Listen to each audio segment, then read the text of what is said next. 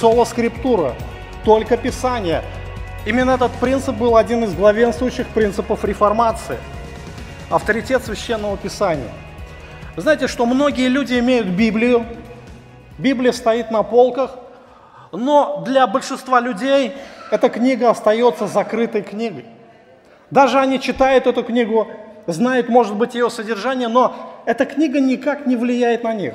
Они так и уходят в вечность, так и не примирившись с Создателем, идут на суд Божий. Вопрос, почему эта книга закрыта? И этот вопрос остается актуальным во все времена. Я думаю, что сегодня этот вопрос актуален и для нас. И дай Бог, чтобы эта книга была живая книга. И что сделать или а, как поступить, чтобы эта действительно книга ожила для меня, чтобы эта книга ожила в моем сердце. Мы сегодня с вами давайте прочитаем один текст, брат уже Виктор Васильевич прочитал его, и углубимся в проблему, которая была у религиозных лидеров во времена Иисуса Христа. Евангелие от Иоанна, 5 глава, 39-40 стих. «Вы исследуете Писание, ибо вы думаете через них иметь вечную жизнь, а они свидетельствуют о мне. Вы не хотите прийти ко мне, чтобы иметь жизнь». Иисус общается с религиозными вождями, Он общается а, с фарисеями, и если посмотрим внимательно на контекст, то мы с вами увидим – что его хотели убить. Ну, взяли камни, хотели побить его камнями. Вопрос, за что? За что иудеи хотели убить Христа в тот момент? История началась э, следующего факта, что Иисус исцеляет э, расслабленного, парализованного человека, и иудеи хотели его убить за то, что он эти дела сделал в субботу – и он говорит, отец мой делает, и я делаю. И еще больше искали убить его, потому что он называл отца Богом, причисляя себя к Богу. Вот именно делая себя Богом. И а, иудеи говорили, как ты можешь так говорить? Ты что, Бог, что ли? Но по сути Иисус являлся таковым. И Господь начинает говорить, а, доказывать свою божественность. И Он говорит о делах, Он говорит о том, что у него есть власть, данная Отцом, и он говорит о свидетелях, которые свидетельствуют о его божественности. Первый свидетель это был Иоанн Креститель. Иоанн говорит, э, Христос говорит об Иоанне Крестителе, который засвидетельствовал о его власти, о его сыновстве, о его божественности. Потом Иисус говорит, дела, которые я творю, они свидетельствуют о мне – Отец, который на небесах, голоса которого вы не слышали, он также засвидетельствовал о мне. Мы помним, в день крещения был голос с небес. Это Сын мой возлюбленный, в котором мое благоволение. Мы помним, на горе преображения тоже был голос. Это Сын мой возлюбленный. Его слушайте.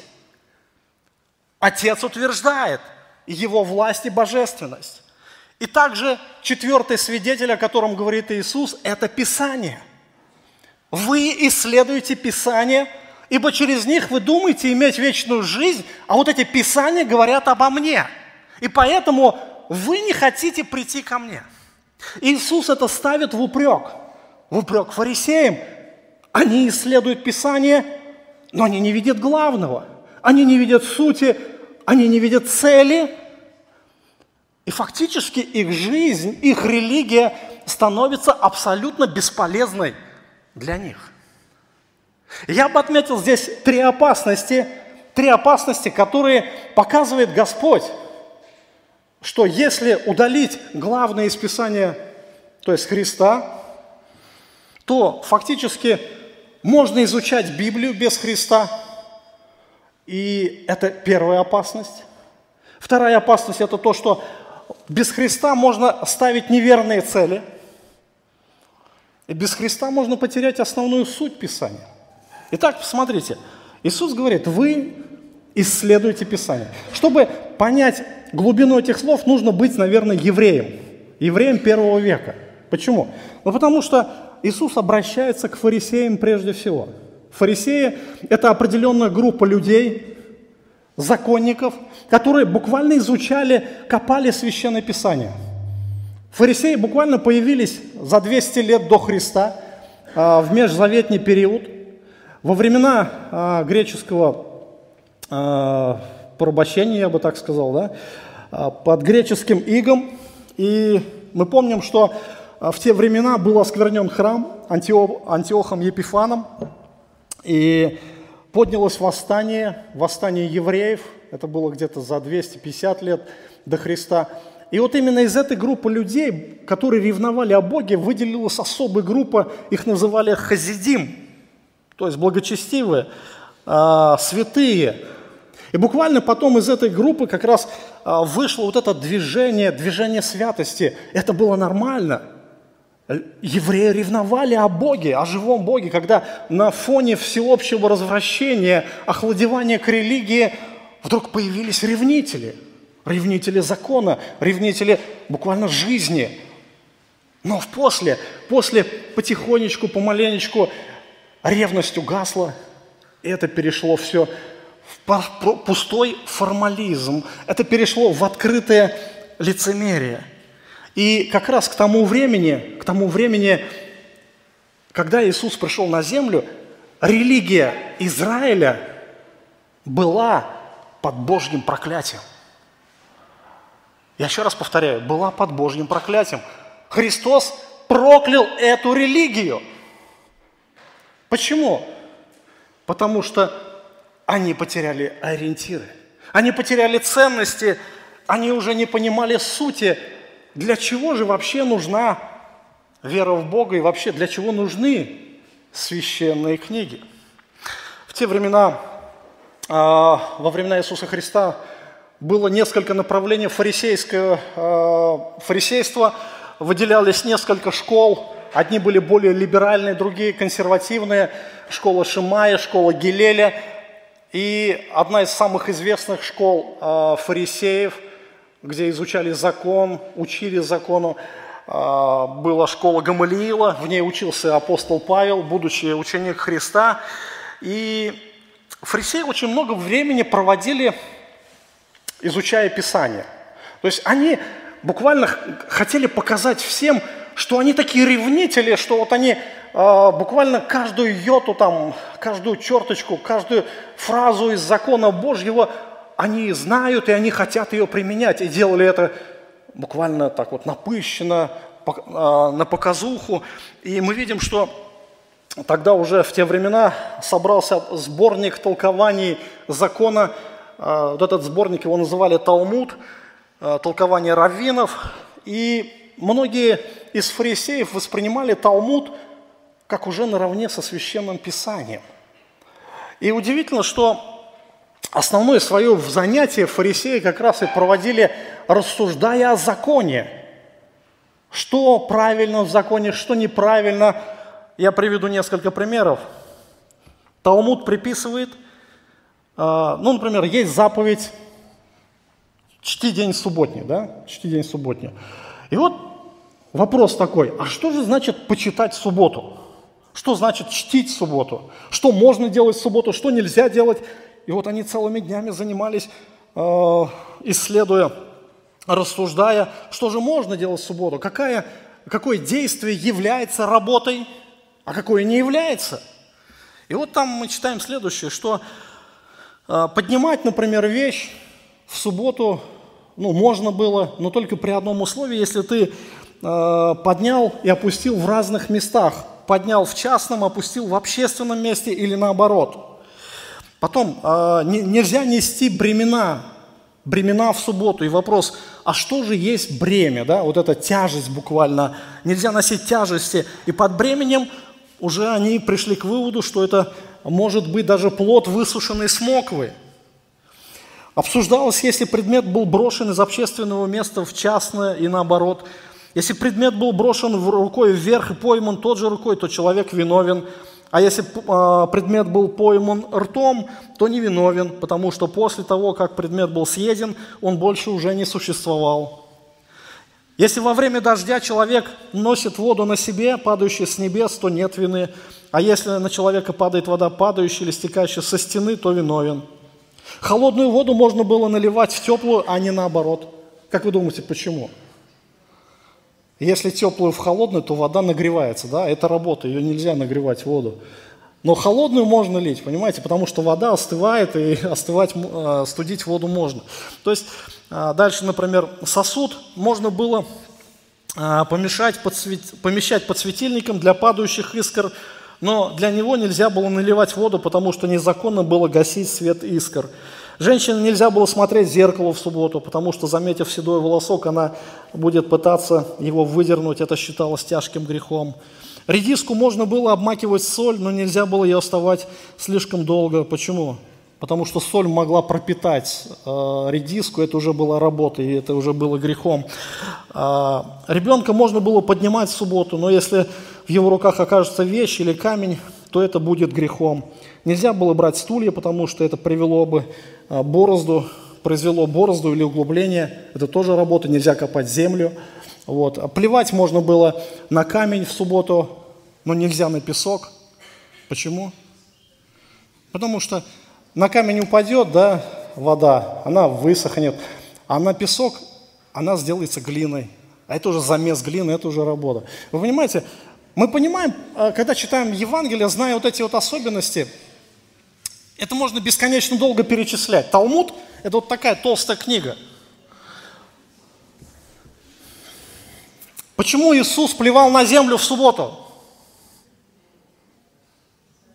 когда знаешь эти особенности, он просто показывал это лицемерие, смехотворность, вот эта казуистика, она порой доходила до полнейшего абсурда. И очень часто вот эти вот толкования, предания старцев, они заменялись э, само Писание. То есть многие фарисеи относили их как Богу духновенные, и некоторые даже считали выше Писания. И вы знаете, что а, Иисус говорит, что вы навлечете на себя больше осуждения. Больше осуждения. Он обличает фарисеев в их показной праведности. Да, они изучают Писание, но фактически Писание становится для них приговором. Друзья, знать Библию – это еще ничего не значит. Писание может стать приговором. знаете, идея фарисейства, она существовала и существует во все времена. Она тоже может быть и в нашей жизни. Мы можем тоже очень много знать. Тонны книг завалены в книжных магазинах, на полках пылятся. И они абсолютно бесполезны. Да, они учат, как поступать правильно, как созидать семью, как созидать церковь, как духовно возрастать, как созидать бизнес и так далее и тому подобное. Но Библия не ставит целью научить делать как? Правильно, как думали фарисеи. Апостол Павел, когда писал в Коринф, я хочу обратить ваше внимание на проблему, которая была в Коринфской церкви. И он говорит следующее, в первое послание Коринфянам, 13 глава, а, знаете, да, что это за место в Писании, 13 глава Коринфянам? Это гимн любви апостола Павла. И в Коринфе существовало очень много проблем, проблем а, в отношениях между братьями и сестрами. И главная, наверное, проблема – это отсутствие любви. Это корень. Верующих не было проявления любви Христа. Из-за этого возникают все проблемы. Я хотел ваше внимание обратить на второй стих. Апостол Павел говорит следующее. «Если я имею дар пророчества, если знаю все тайны, знаю, имею всякое познание, всю веру так, что могу и горы переставлять, а не имею любви, то я ничто. Обратите внимание на те дары, которые обращает апостол Павел. Это дары знания, дары знания истины. И Павел говорит о бесполезности духовных даров, если не будет проявления любви Христа. Или буквально, если не будет проявление жизни Христа или самого Христа не будет в жизни. И я хочу перефразировать на современный лад второй стих. Примерно. Не судите строго. Если я знаю тайны будущего, знаю э, библейские глубины истины, который скрыт от постороннего глаза. Я имею знание греческого и еврейского языка в совершенстве.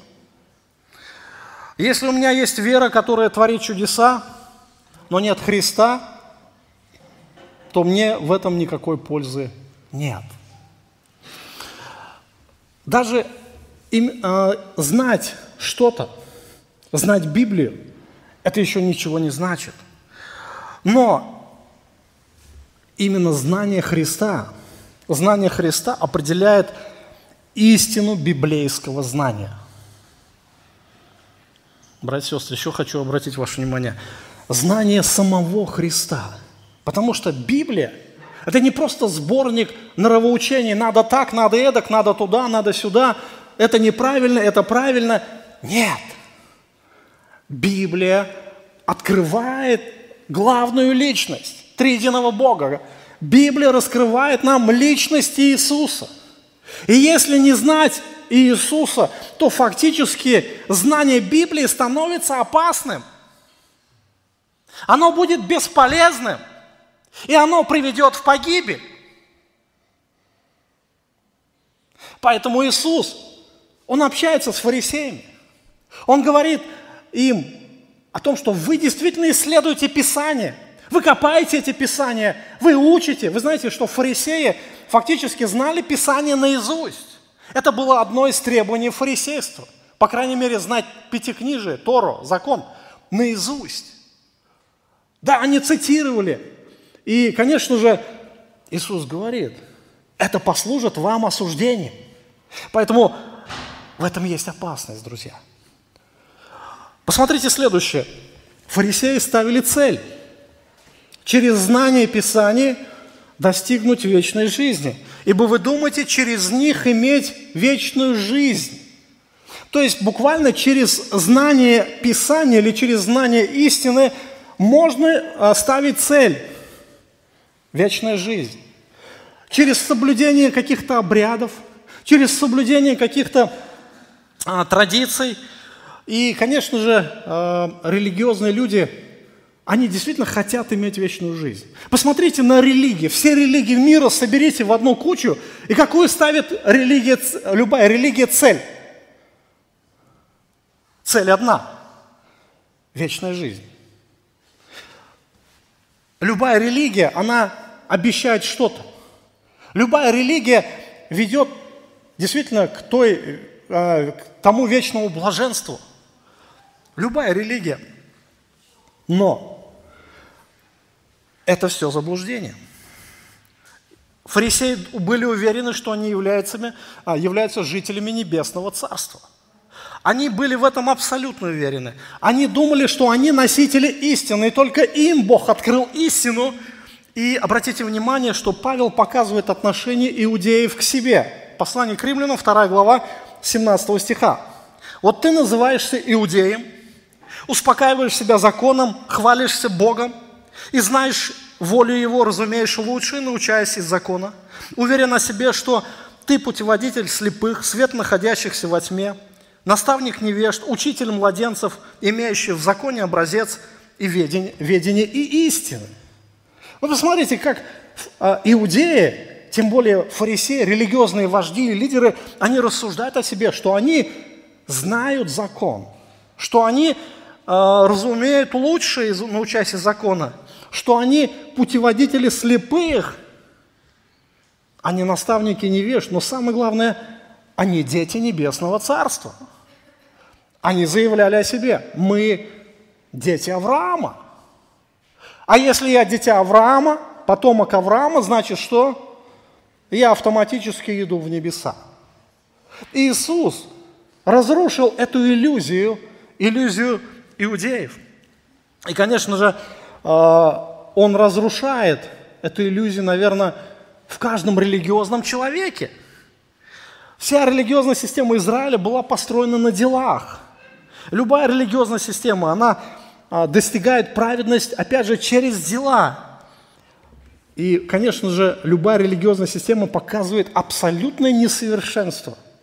Абсолютное несовершенство вот этой системы заслуг через дел.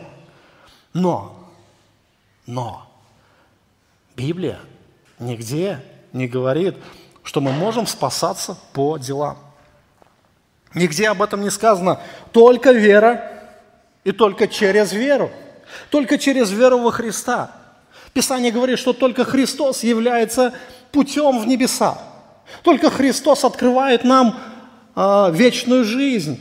Он и есть сама вечная жизнь. И если убрать Христа, то фактически и вечная жизнь исчезает.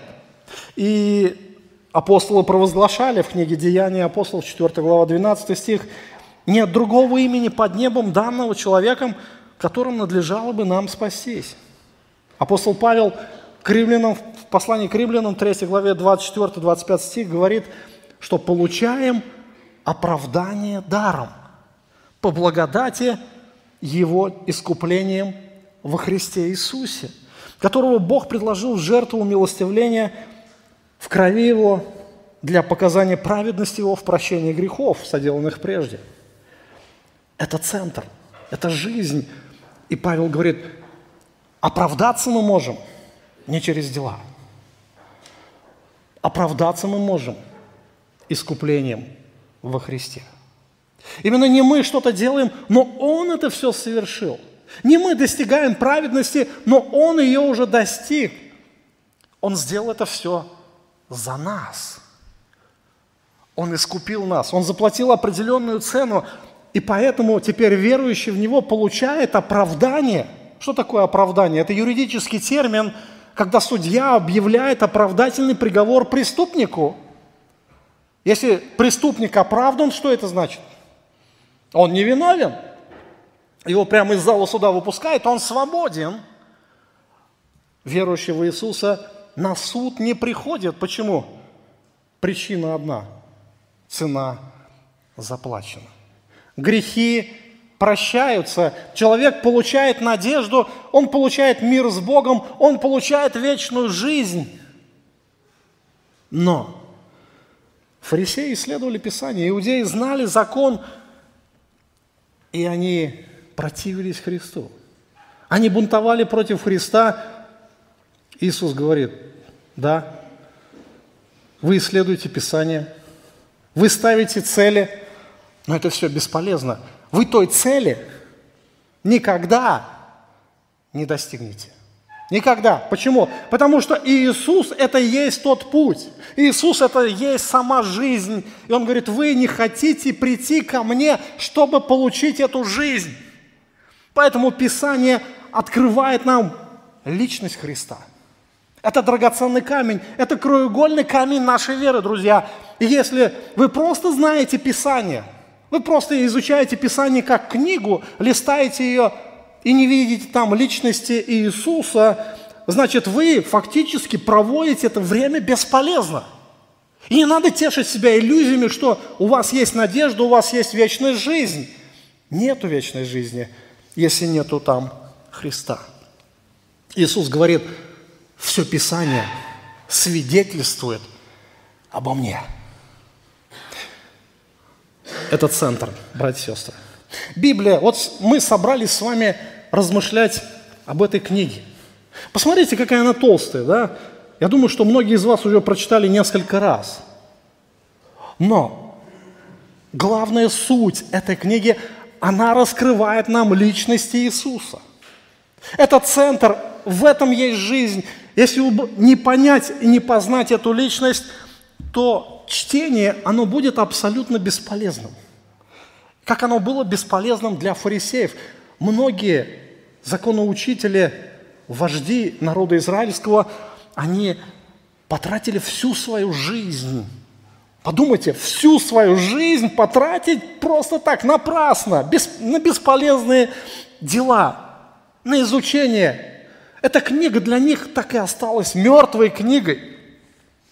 Но у нас есть жизнь, у нас есть Иисус, и у нас есть истина о Нем.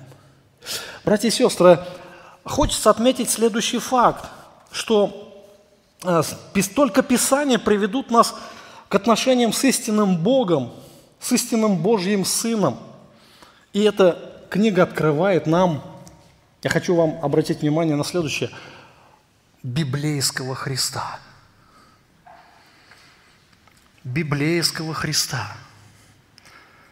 Почему я делаю упор на это слово, библейского, именно библейского? Потому что только в этой книге вы найдете истину об истинном Боге. Потому что многие задавали, во времена Иисуса Христа, многие задавали вопрос. Они видели Иисуса и говорили, кто Он? Кто Он такой? О нем ходила молва в народе. И говорили, кто это такой? Ученики тоже задают вопрос, кто это? Ему волны, ветер повинуются. Кто это? Они не знали о нем. И, конечно же, если бы евреи познали своего царя, своего мессию, конечно же, они бы его не распяли. Они его не распяли. Иисус является центром Писания. И, к сожалению, религиозная элита, она не увидела в нем царя Израиля. Они не увидели в нем своего Мессию. И если мы посмотрим вообще на дух, на историю того времени, то фактически все без исключения евреи, религиозные евреи, ожидали Христа. Вы вспомните рождественские события. Просто вспомните на вскидку, вот, а, когда, помните, приходят волхвы с Востока. И они, ну, кто такие волхвы? Мудрецы, да? Они говорят, мы видели звезду на востоке, а, что родился царь, идем поклониться ему. И куда они идут? Если родился царь, то куда надо идти по логике вещей? Ну, конечно же, во дворец, да? Во дворец. И они приходят во дворец Ирода в Иерусалим и говорят, где родившийся царь иудейский? И мы читаем, что весь Иерусалим, все пришли в движение, все говорят, о, где царь? Мессия, все ожидают Христа, все думают, что придет э, царь, и потом все успокаивается. Ничего не происходит, а царь родился.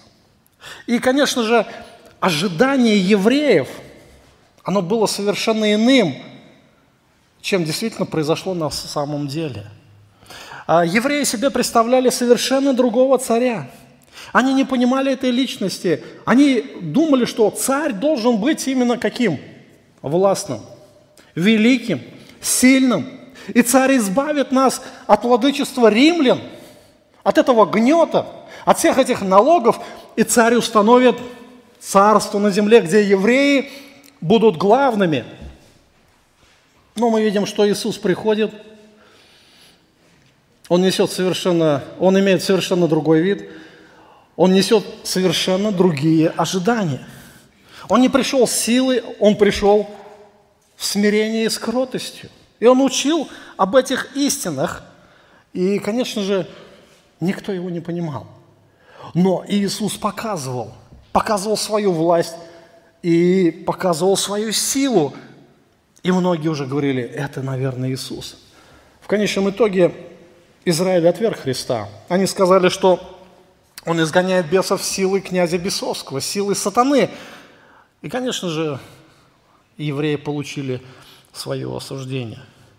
И главное, что нужно уяснить каждому, не только еврею, каждому верующему, что наша вера будет пропорциональна нашему познанию Христа. Христос – это краеугольный камень веры. Если вы уберете Христа, то, в принципе, все остальное станет бесполезным.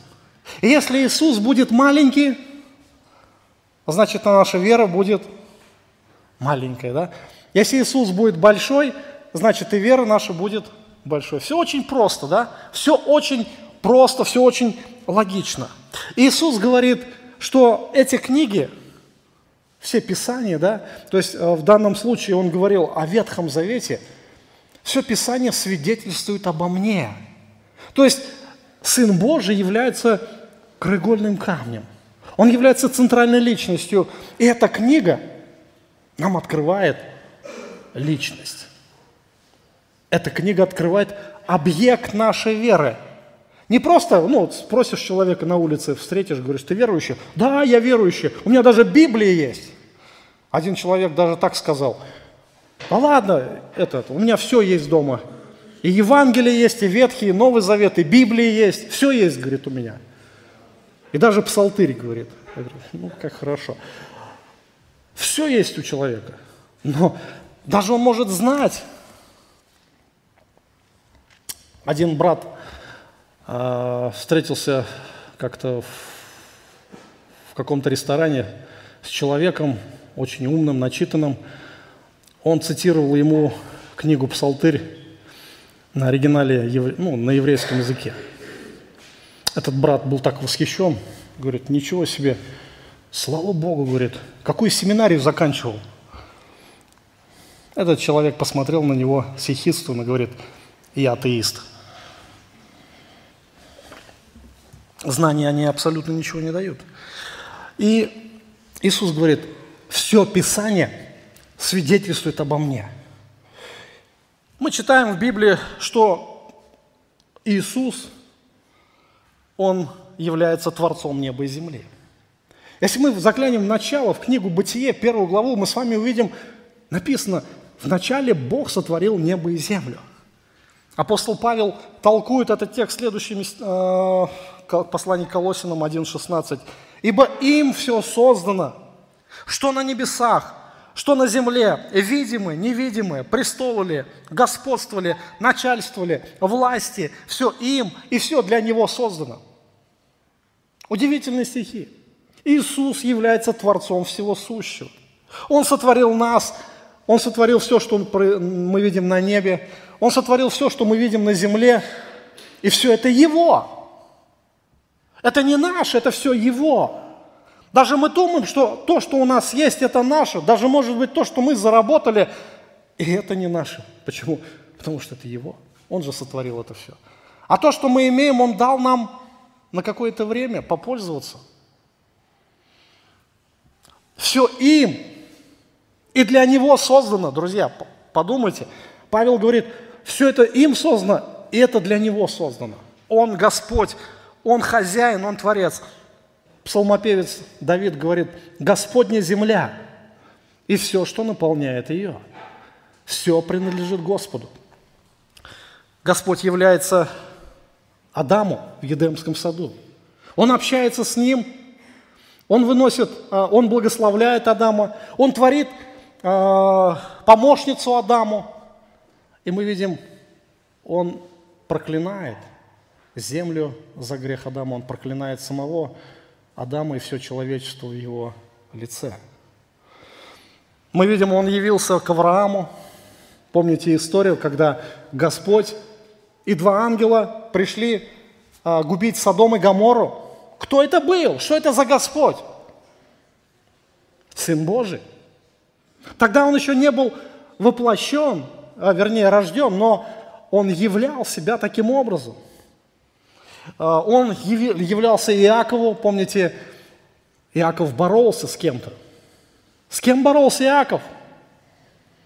Он боролся с Сыном Божьим и Господь повредил ему бедро. А Сын Божий являлся Моисею и народу израильскому. Апостол Павел в 1 Коринфянам пишет, что облако было, которое сам Господь сопровождал их, что Христос э, сопровождал их, и Он давал им воду. Этот камень был Христос, и евреи в пустыне искушали самого Христа. Он являлся Помните Сидраху, Месаху, Авденага, мужам, которые были пленены Навуходоносором, царем Вавилонским. И царь издал указ, чтобы все поклонялись огромному истукану. Три юноши сказали, мы этого делать не будем. И в результате царь велел их бросить в печь огненную. Раскалили печь до такой степени, что все, кто бросал этих юношей, тоже сгорели заживо но этим юношам ничего не было. И потом они говорят, а, наблюдающие смотрят и говорят, кто это там? Их же трое было. А четвертый кто? Как один брат сказал, Сын Божий назначил им свидание в печи огненной. Иногда Господь проявляет себя таким образом, да, является праведником. То есть Иисус говорит, все Писание говорит обо мне. Мы видим явление Бога во всем Ветхом Завете. Откровение Бога, суды Бога, это все являет себя Сын Божий. И потом мы видим, этот Бог, Он приходит, рождается в маленьком ребеночке. Удивительно. Он проживает жизнь праведника. Он проявляет себя совершенным образом. И Библия говорит, что видящий Христа видел Бога. Именно Христос показал абсолютное совершенство Бога. Именно Христос показал невидимого Бога. Как мы можем знать о Боге? Как мы можем рассуждать о Нем и сказать, кто Он такой есть, этот Бог? Посмотрите на Иисуса, и вы увидите живого Бога. Иисус – живое воплощение, но самое главное – явилась Его смерть и воскресение. Именно Его смерть является искуплением, платой за наши грехи. Он воскрес, и теперь Он являет свою власть в полноте. И Его личность, она показана нам в полноте. Мы можем знать этого Христа, мы можем поклоняться Ему. Апостол Павел в послании филиппийцам говорит, что Он, будучи образом Божьим, не почитал хищением быть равным Богу, но уничижил себя самого, приняв образ раба, сделавшись подобным человеком, по виду став как человек, смирил себя, быв послушным даже до смерти и смерти крестной. Посему и Бог превознес его и дал ему имя выше всякого имени, чтобы пред именем Иисуса преклонилось всякое колено небесных, земных и преисподних, и всякий язык исповедовал, что Господь Иисус Христос в славу Бога Отца. Итак, Павел просто в нескольких предложениях описывает – жизнь и вообще сущность Иисуса. Что Он, будучи Богом, имея всю славу на небесах, Он не почитал хищением быть равным Богу, Он являл свою божественность видимым образом, но Господь оставил все. Он оставил славу небес, Он оставил поклонение всего творения, поклонение ангелов, и Он пришел. Пришел в мир, приняв образ раба. Он не родился в царском дворце – мы видим, где родился Иисус. В сарае, да, буквально, если по-нашему рассуждать. А, он родился, у него даже кровати не было. Детской кроватки, что имеет каждый ребенок, наверное, кормушка с сеном для скота. Оттуда коровы ели, овцы ели, да? Мы видим, что он не был богатым, хотя весь мир принадлежал ему, он был просто бедным. Он даже не имел где голову преклонить. У каждого из нас, наверное, есть такое место, когда уставшие мы можем прийти, просто прилечь и отдохнуть. У нас есть, наверное, такие места, где нас ждут. У нас есть дом, где нас любят, куда нас тянет всегда. Иисус говорит, у меня даже нету места, где голову преклонить. Просто отдохнуть, прилечь. И он удалялся на гору, в лес, молился. А, Павел говорит, он уничижил себя самого. Он принял образ раба. То есть кто такой раб? Это самое низшее положение в обществе. Он не был царем, да, но он занял низшее положение. И дальше он говорит, что он был, смирил себя, став послушным даже до смерти и смерти крестной. И Иисус пошел на крест. Крест – это было, э, знаете, это казнь которые распинали рабов и разбойников. И написано, к злодеям причтем, Иисус стал таковым, будучи царем Вселенной. И эта Вселенная принадлежала Ему, но Он пришел. Зачем, Господи? Для чего это все? Ответ прост. За нас. За нас, грешников. В результате мы видим, что Бог превознес его и дал ему имя э, выше всякого имени, чтобы пред именем Иисуса преклонилось всякое колено. Теперь Он Господь, Он Царь, и Он это заслужил, друзья. У нас есть основание нашей веры, основание нашего спасения, основание нашей надежды, наш Иисус. И мы можем с твердостью сказать, что это наш Иисус, наш Отец. Мы Его дети, потому что здесь Бог это обещает, что через веру в Иисуса происходит усыновление – в послании к евреям. Автор говорит следующее с первого стиха. «Бог многократно и многообразно говоривший издревле отцам в пророках, в последние дни наши э, эти говорил нам в Сыне, которого поставил наследником всего, через которого века сотворил, Он, будучи сиянием славы и образы ипостаси Его, держа все словом силы Своей, совершив собой очищение грехов наших, воссел одесную престола величия на высоте, будучи столько превосходнее ангелов, сколько превосходнейшее, славнейшее пред ними наследовал имя». Автор послания к евреям буквально бьет в сердце иудаизма, и он говорит о личности Христа, о личности Сына Божьего, о том, тот, кто является главой, владыкой Вселенной. Он говорил нам. Иисус пришел в мир, и Он общался с нами. И написано, что Он, будучи наследником всего, Он, будучи Творцом всего сущего, второй стих, Он, будучи сиянием славы Божией, отображением славы и образом ипостаси, буквально Божьим отпечатком, отображение Божьей сущности, второй личности божества, написано, держа все словом силы своей. Подумайте, Иисус держит все свои, словом силы своей. Буквально это означает, что Он все контролирует. И на небе, и на земле все находится под Его контролем.